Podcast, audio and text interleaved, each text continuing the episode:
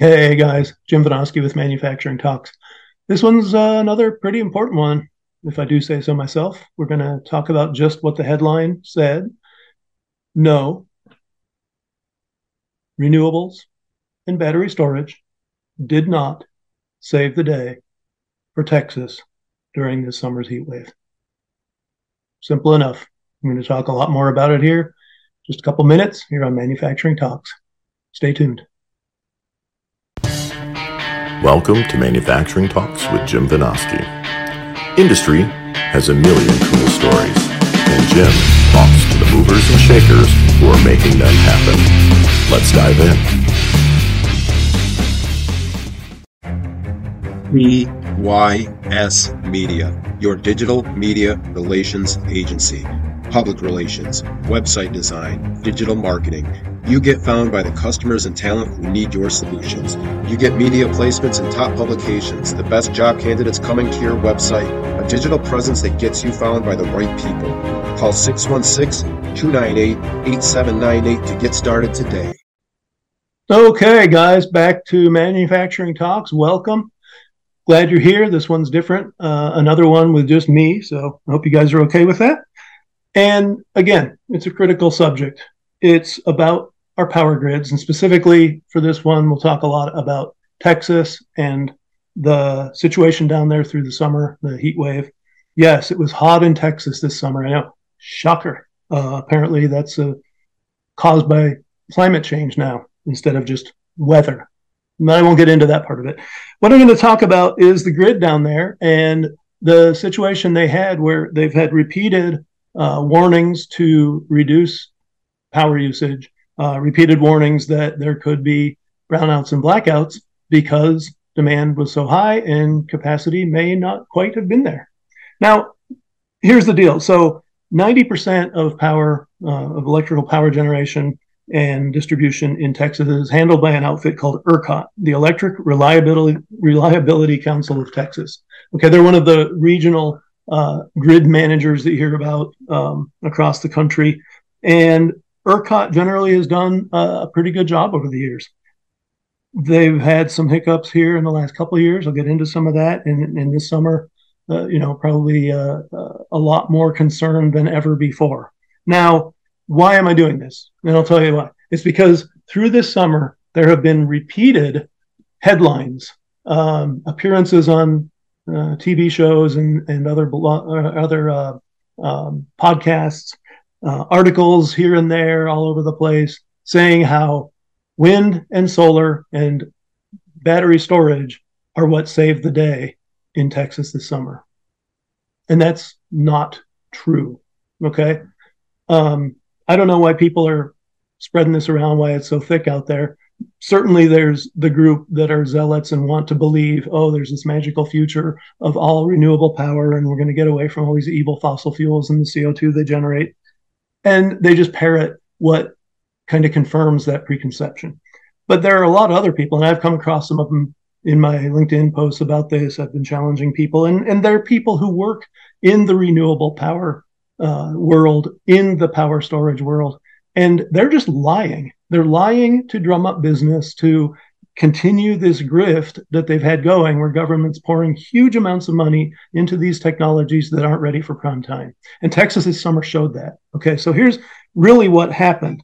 Um, so ERCOT, God bless them, they've got real time uh, stuff online where you can look at what's generating what right now. You want to see what's generating? Go to the ERCOT fuel, fuel mix uh, site online and you can see what's happening in real time. They'll graph it for complete days, right up to the hour you look at it. You can look at the previous day, and it's got the whole day showing by natural gas, coal, um, nuclear, hydro, wind, solar, power storage, all of them. Every facet of power generation, of electricity uh, generation, it's on there, and it's shown what it's delivering at that time.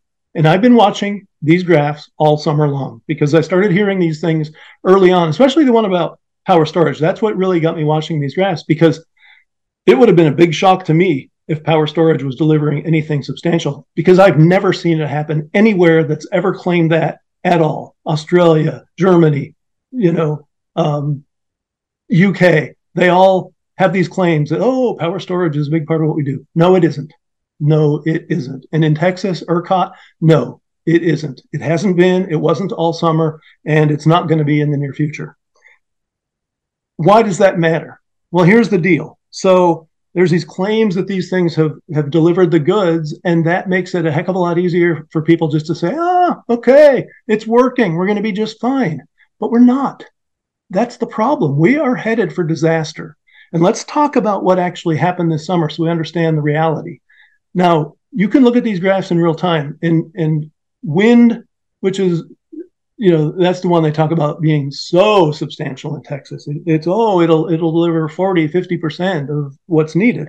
Well it didn't when things were tight and demand was high in the summer. You know what happened to wind almost every single day? It dropped out. Um, i'm looking at from just a few days ago the the ercot graph. And i'll have these up. I'll have this one. I've got a few others from the last month. Unfortunately i wasn't saving them because i didn't know that there would be this huge uh, groundswell of of lies about this, but I'll put what's out there and I'll tell you straight up. Again, I've been watching these things all summer. These are going to be representative graphs. There have been no major outliers um, on these things. There were a few differences I'll talk about. So the one I'm looking at, wind actually started the day doing okay, probably delivering 15, 20% of total demand when it was low. Um, then as the day progressed, it just dropped out and it dropped down to just a few percent, maybe 5% right at midday, maybe 5%, probably not that. And then it slowly recovered. But as demand peaked, which happens right around midday in Texas, um, it spikes and it stays high all the way through the end of the workday and into the evening. Wind got back up to maybe between 5 and 10%, and then did nothing. And until demand started dropping off, wind was still doing the same thing and it finally picked up at the end of the day and got back up almost where it was at midnight by midnight the next day. But so what? You know, it wasn't there when people needed it. Solar did what solar does. Now, Texas, God bless them, they have plenty of solar. And you can see this almost every single day. It does the same thing. It ramps up to 12, 15% of total capacity or uh, total demand. And it'll do that, you know, 8 a.m., 9 a.m., and it'll just stay there through the day. Trouble is, you know what happens to the sun. It, it doesn't get there till eight or nine in the morning because the sun hasn't gotten up into the sky. And then guess what? When demand really starts to spike, when people get home from work and they're doing their laundry and they're cooking dinner and they're uh, watching television and doing all the things that demand electricity, they're cooling their houses back down. What happens to solar? It disappears. The sun goes down. Happens every single day. You know, you can't lie about that. It happens every day. And, and uh, you know, summertime solar's uh, at its best. It, it does much worse in the wintertime for obvious reasons. And so what you see day after day after day on the ERCOT tracking is when demand really spiked, wind would drop out, solar would be there for about half the time. What made up the difference? Gas and coal gas and coal, you can see when demand goes up, they go up. You don't see that. Solar goes up when it goes up. Wind goes down when it goes down. Uh, it, there's there's no ramping those things up to meet a spike in demand. They're doing what they're doing all the time, and they're not delivering uh, any major substantial portion of what saved the grid this summer in Texas. Now, so again, why do we care? Well, so here's the deal the country, not just ERCOT, the whole country and the whole Western world, quite frankly, has been pouring trillions of dollars into wind and solar and this supposed storage that really isn't there. And what are we getting for it? You know, we're still having to keep these natural gas plants that were supposed to have been replaced by this new capacity wind and solar, supposed to have been retired early. They're still having to be out there spinning because nothing else is going to make it up when demand spikes and wind and solar aren't doing what they need to do. And so we have spent all this money for basically an impaired asset. You know, capital expenditure has to have a justification. The justification we use for all that stuff, we it hasn't delivered.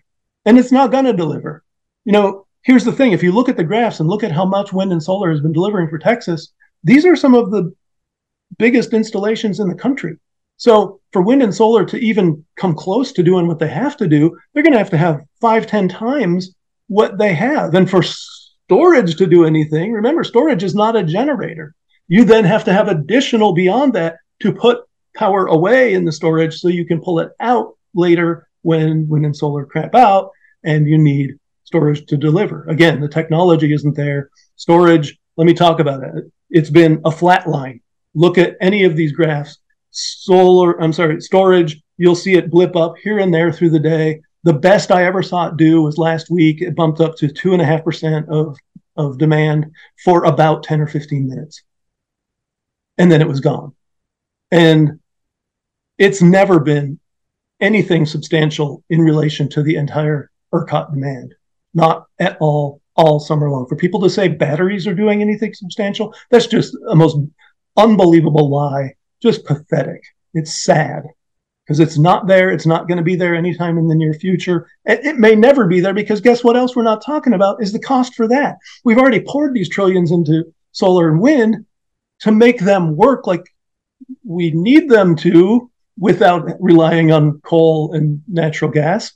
Then we have to have a whole new swath of investment for this theoretical future power storage, which doesn't exist in reality today and we really can't make today. But oh, you know what? We get this fantasy going. We're going to invest in storage to make wind and solar feasible.